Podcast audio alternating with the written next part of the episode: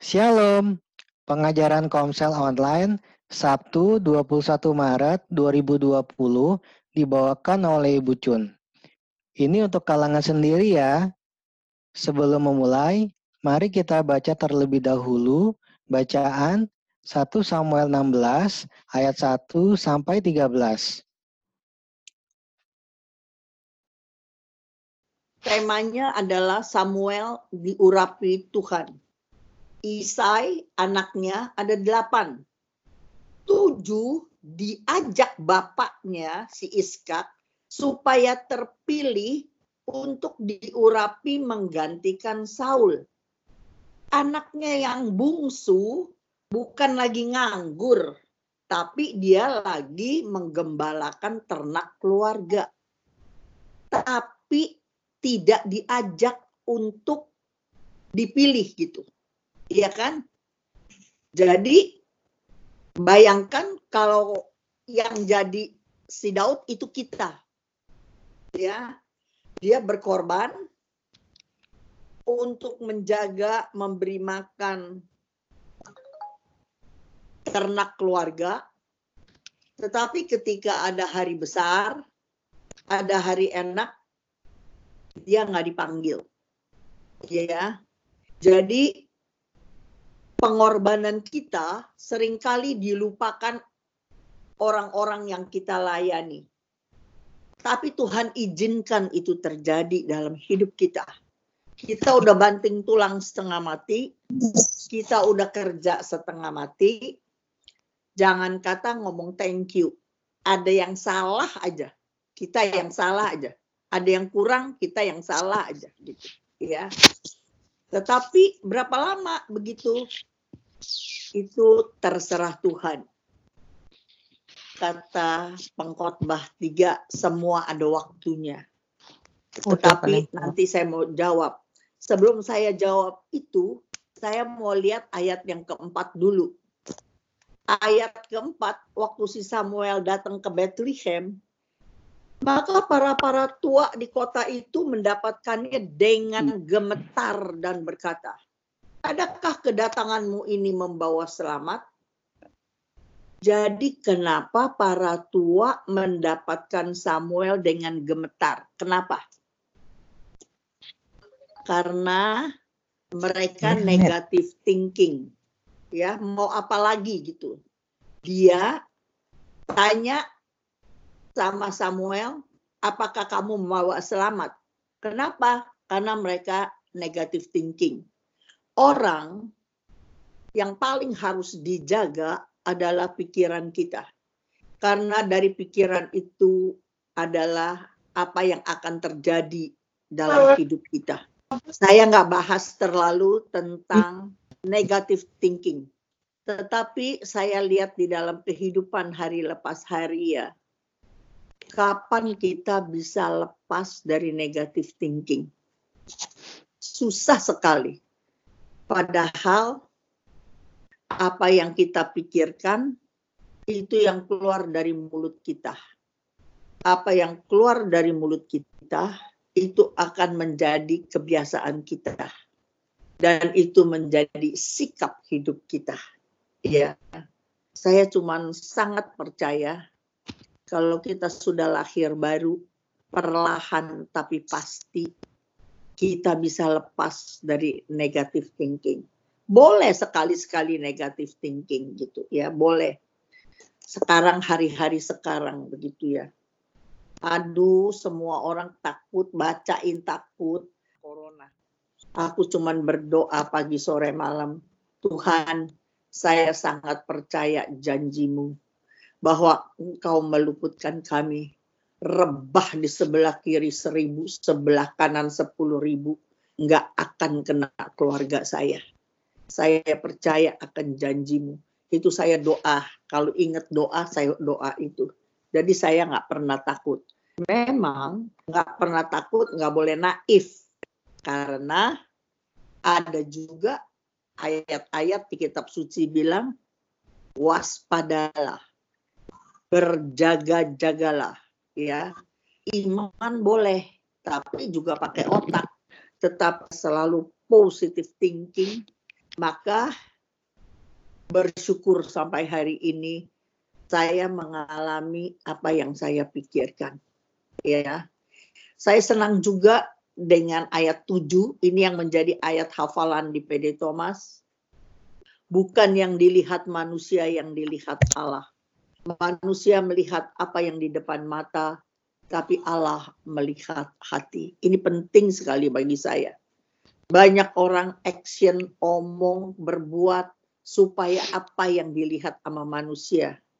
Tetapi saya tahu Tuhan selalu melihat hati. Orang yang rajin ke gereja belum tentu dia cinta Tuhan. Tapi orang yang cinta Tuhan pasti dia ke gereja gitu. Ya, enggak jaminan. Orang yang memberi persembahan belum tentu dia sayang sama sesama. Tetapi orang yang sayang sesama pasti dia memberi persembahan. Itu kira-kira. Jadi tadi saya terusin lagi. Pengorbanan kita sering kali dilupakan oleh orang-orang yang kita layani Sampai berapa lama Ibu Cun? Sampai berapa lama? Maka saya bilang, itu tunggu waktunya Tuhan. Mari kita lihat sedikit Yohanes 9 ayat 2 dan 3. Yohanes 9 ayat 2 dan 3. Coba baca Adi. Murid-muridnya bertanya kepadanya, Rabi, Siapakah yang berbuat dosa? Orang ini sendiri atau orang tuanya sehingga ia dilahirkan buta? Jawab Yesus, bukan dia dan bukan juga orang tuanya, tetapi karena pekerjaan-pekerjaan Allah harus dinyatakan di dalam dia. Oh iya, saya lupa. Ini bacaan Injilnya. Coba buka dulu ya. Yohanes 9 itu tentang orang buta yang disembuhkan Yesus. Yuk kita lihat dulu, yuk. Yohanes 9. Orang ayat. yang buta sejak lahirnya itu mulai ayat 1 sampai dengan ayat 41 apa kalau bacaannya ya. Aku nggak bakal baca semuanya ya. Di sini dibilangin kan ada murid-muridnya bertanya, ada orang yang lahir buta, maka ditanya di ayat 2. Siapakah yang berbuat dosa? Oh, dia sendiri atau orang tuanya? Ini sering sekali dulu awal-awal saya harus menerima fakta bahwa Edson cacat ganda saya main salah-salahan sama papi karena saya salah hamil besar, saya dorong lemari tiga pintu. Karena si Wahono lagi ngobrol sama adik saya nggak habis-habis. Itu hari Minggu saya ingat banget. Saya mau masukin ranjang kecil bakal bayi. Tapi kan zaman dulu lemari itu tiga pintu, empat pintu, dua pintu gitu. Jadi saya dorong lah masih mani pembantu saya habis dorong tidak apa-apa. Besok pagi kira-kira jam 5, nah itu air ketuban pecah. Bodohnya saya nggak tahu lagi bahwa itu air ketuban gitu. Akhirnya di dokter baru bilang, ibu anak ini bergerak nggak? Aduh, saya shock setengah mati. Saya udah rasa tuh anak nggak bergerak saya langsung didorong, saya ingat di rumah sakit Husada. Dan sampai tiga hari air tuban udah pecah, anak nggak dikeluarin. Ya. Maka ketika anak keluar berapa bulan, saya harus menerima fakta bahwa Edson cacat ganda. Aduh, papi salahin aku, aku juga salahin dia gitu loh. Ya, kalau aku ingat begitu ya. Tapi sekarang aku sadar ada yang lebih banyak lalai lagi tapi anaknya nggak cacat gitu ya. Jadi bukan dia, bukan salah juga orang tuanya. Tetapi karena pekerjaan-pekerjaan Allah harus dinyatakan di dalam dia. Jadi gimana gitu? Apakah orang yang sakit begitu itu karena dosa? Bisa juga. Saya kasih ada tiga coba lihat ayatnya. Yohanes 5 ayat 14. Yohanes 5 ayat 14 berkata apa coba? Kemudian Yesus bertemu dengan dia di dalam bait Allah, lalu berkata kepadanya, "Engkau telah sembuh, jangan berbuat dosa lagi, supaya padamu jangan terjadi yang lebih buruk." Eh, Yohanes 5 cerita tentang penyembuhan pada hari Sabat di kolam Bethesda. Jadi ada orang yang nggak bisa jalan, tapi Tuhan Yesus sembuhkan. Dulu dia salahin orang. Aduh, nggak ada orang sih yang saya udah 38 tahun lamanya nunggu sakit, tapi nggak ada yang dorong saya gitu. Tahu nggak? Terus kata Yesus, dia mau sembuh nggak? Ayo mau angkat tilammu, pergi sembuh gitu, ya kan? Padahal itu hari Sabat. Nanti ada beberapa peristiwa di mana Tuhan Yesus menyembuhkan orang pada hari Sabat. Orang ini juga dilarang, jangan angkat tilam, jangan angkat tilam. Tapi dia menyuruh saya angkat tilam dan dia sembuh Nah, jadi kan kata-katanya begini, engkau telah sembuh, jangan berbuat dosa lagi. Jadi ada penyakit, musibah, tantangan karena dosa kita. Ya, ingat ya, supaya jangan berbuat dosa lagi, supaya padamu jangan terjadi yang lebih buruk. Bisa penyakit malapetaka karena dosa, bisa Ingat, tetapi sering kali Tuhan izinkan penderitaan itu bukan karena dosa. Tuhan izinkan itu. Satu, tulis ya. Supaya pekerjaan-pekerjaan Allah harus dinyatakan di dalam dia. Saya kasih contoh yang paling gampang, Edson aja deh. Edson cacat, dokter semua dari Jerman segala, adik saya ada tiga di Jerman, berkata bahwa anak kayak begini karena 50% kesembuhannya karena dia cacat dari lahir gitu ya. Jadi kalau Tuhan mau memang bisa ya. Kalau semua orang nggak ada yang lumpuh, nggak ada yang cacat, nggak ada yang sakit, bagaimana pekerjaan-pekerjaan Allah harus dinyatakan. Kalau semua orang nggak ada yang sakit, nggak ada yang cacat, bagaimana mau ngomong mujizat gitu ya. Jadi pertama karena pekerjaan-pekerjaan Allah harus dinyatakan di dalam dia melalui dia. Edson udah bukti. Semua bilang nggak lebih dari 10 tahun. Akhir bulan ini Edson 47 tahun. Ya. Karena pekerjaan Allah harus dinyatakan. Kedua, yang lebih baik Tuhan mau berikan kepada kita. Tuhan, kalau mau kasih sesuatu, kalau kita awal jatuh cinta sama Tuhan, kayaknya belum doa, baru kepengen aja Tuhan udah kasih. Baru doa sebentaran, Tuhan udah kasih. Tetapi kalau kita udah mengiring dia, maka Tuhan didik kita hukum jika maka. Ada bagian kita melakukan, bagian Tuhan menggenapi janjinya. Banyak sekali ayat-ayat di kitab suci. Dia mau memberikan yang lebih baik kepada kita. Tetapi ingat, ada bagian kita yang harus melakukan dulu. ya Banyak ayatnya, misalnya jika engkau baik-baik mendengarkan suaraku, maka carilah dahulu kerajaan Allah dan kebenarannya, maka semuanya gitu. Jadi hukum jika maka. Yang ketiga, Tuhan izinkan penderitaan itu pasti ada pembelajaran.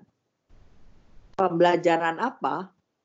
Untuk mengubah karakter kita semakin menyerupai anaknya.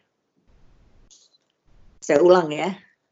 Yang pertama, dibiarkan kita dalam penderitaan, dalam persoalan, supaya pekerjaan Allah harus dinyatakan. Kedua, yang lebih baik Tuhan mau berikan kepada kita. Yang lebih baik. Kalau saya nggak punya Edson, saya nggak belajar firman. Kalau saya nggak belajar firman, hari-hari ini saya mau lewati dengan apa? Coba pikir. Ya, Dulu saya nggak ngerti begini-beginian, nggak ngerti. Ya, tetapi dia kasih. Yang ketiga, dia mengubah karakter saya untuk seperti menyerupai dia. Semua anak Thomas tahu aku orang sangat tidak sabar. Ya, sangat tidak sabar. To the point, aku cepat aja otak gue cepat aja. Tetapi belajar sabar itu nggak gampang. Ya, belajar sabar itu kita tahu harus sabar, tahu, tahu, diam ngalah sabar, tahu, bukan nggak tahu. Tapi kalau dalam situasi yang kita benar-benar dituntut sabar, percaya saya, kita harus lahir baru dulu. Kita harus punya kebiasaan doa firman menjadi pola hidup. Kita belajar sangkal diri untuk berkata tidak kepada kehendak diri. Saya belajar berpuluh tahun, berpuluh tahun belajar apa? Belajar diem, belajar ngalah, belajar sabar. Ya, Edson mendidik saya.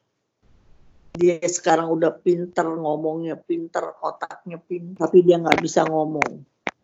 Bayangin orang yang hampir normal tapi nggak bisa ngomong cerewetnya kayak apa, diulang-ulang kayak apa.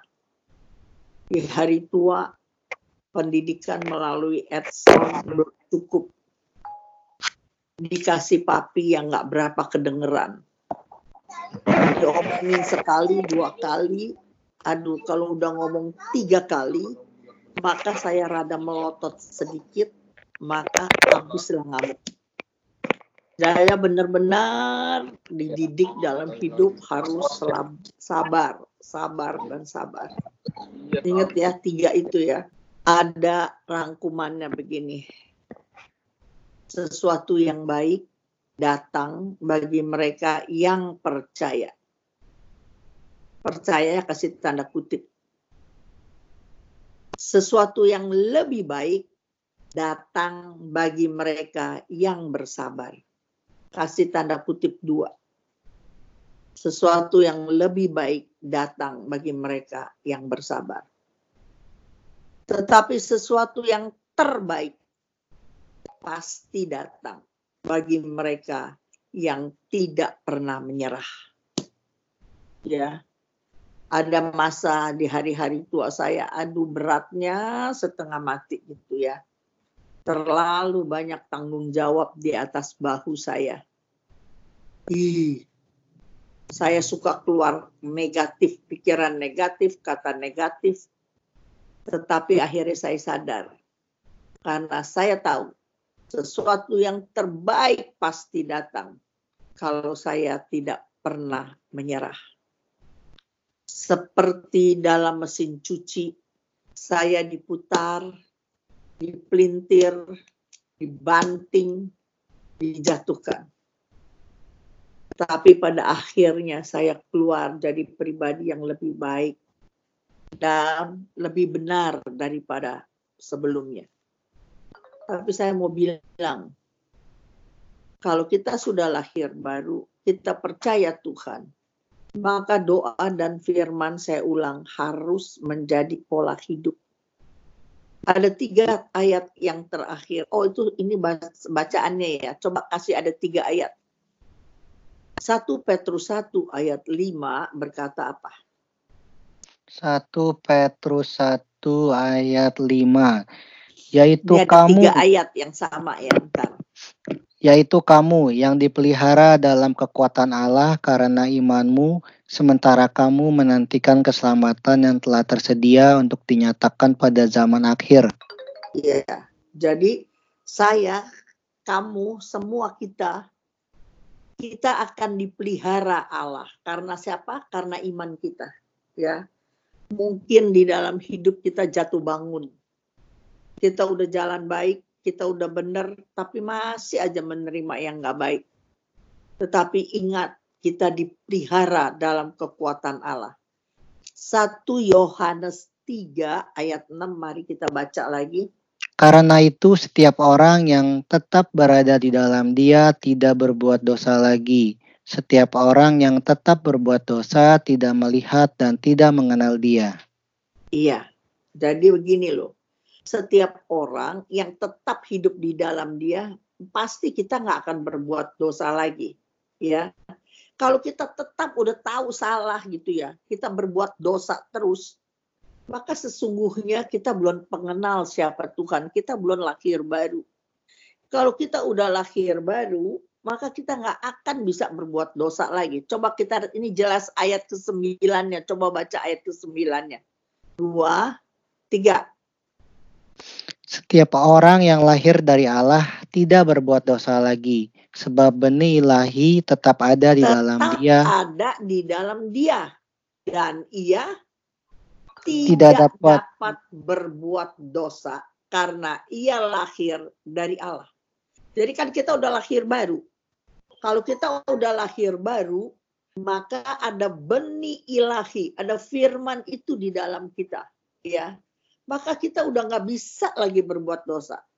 Kasih catatan, kita bisa jatuh dalam dosa, tetapi kita sudah tidak bisa hidup dalam dosa. Saya ulangi, kita bisa jatuh dalam dosa emosi kita, tetapi kita udah nggak bisa hidup di dalam dosa. Jadi di dalam dosa, hidup dalam dosa, udah tahu dosa atau merancangkan yang salah, padahal udah tahu itu tidak menyenangkan Tuhan. Tapi kita lakukan juga, itu berarti kita belum mengenal Tuhan atau kita belum lahir baru ya. Jadi itu untuk yang tadi tuh ya tentang apakah orang buta itu pekerjaan Allah harus dinyatakan gitu ya kan. Maka Yohanes 9 tadi bicara tentang selama aku di dalam dunia akulah terang dunia. Mari kita baca coba Yohanes 12 ayat 35 36. Hmm. Kata Yesus kepada mereka, hanya sedikit waktu lagi terang ada di antara kamu. Selama terang itu ada padamu, percayalah kepadanya, supaya kegelapan jangan menguasai kamu. Barang siapa berjalan dalam kegelapan, ia tidak tahu ke mana ia pergi. Percayalah kepada terang itu, selama terang itu ada padamu, supaya kamu menjadi anak-anak terang. Sesudah berkata demikian, Yesus pergi bersembunyi dari antara mereka. Ya, jadi Yesus berkata tadi di Yohanes 9 ayat 5, Akulah terang dunia.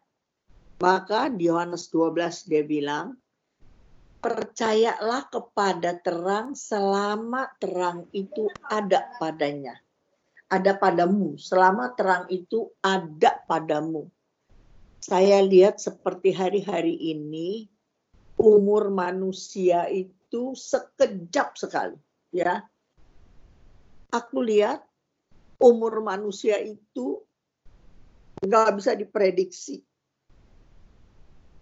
Setiap saat semaunya Tuhan kapan kita bisa pergi tetapi nggak usah ditanya kalau kita mati kita mau pulang ke sorga Kapan kita bisa pulang ke sorga? Kalau kita percaya kepada terang itu. Supaya hidup kita menjadi anak-anak terang. Nah, selagi ada kesempatan itu lagu bagus. Selagi ada kesempatan, mari kita melayani Tuhan, gitu. Ya kan? Nah, yang aku lewatin adalah tadi Mazmur 23 sebagai bacaannya ya. Dia membaringkan kita di padang yang berumput hijau, membimbing saya ke airnya yang tenang dan selalu menyegarkan saya. Ya, saya alami di dalam hidup saya bagaimana kebaikan, kemurahan Tuhan menyertai saya seumur hidup saya. Jadi apa pun jalan saya, belok ke mana saya, selalu, selalu Tuhan menyertai, Tuhan buka jalan. Jadi ingatlah, bertobatlah di masa prapaskah ini, maka percayalah kepada terang itu, maka terang itu akan membawa engkau pada keselamatan. Amin.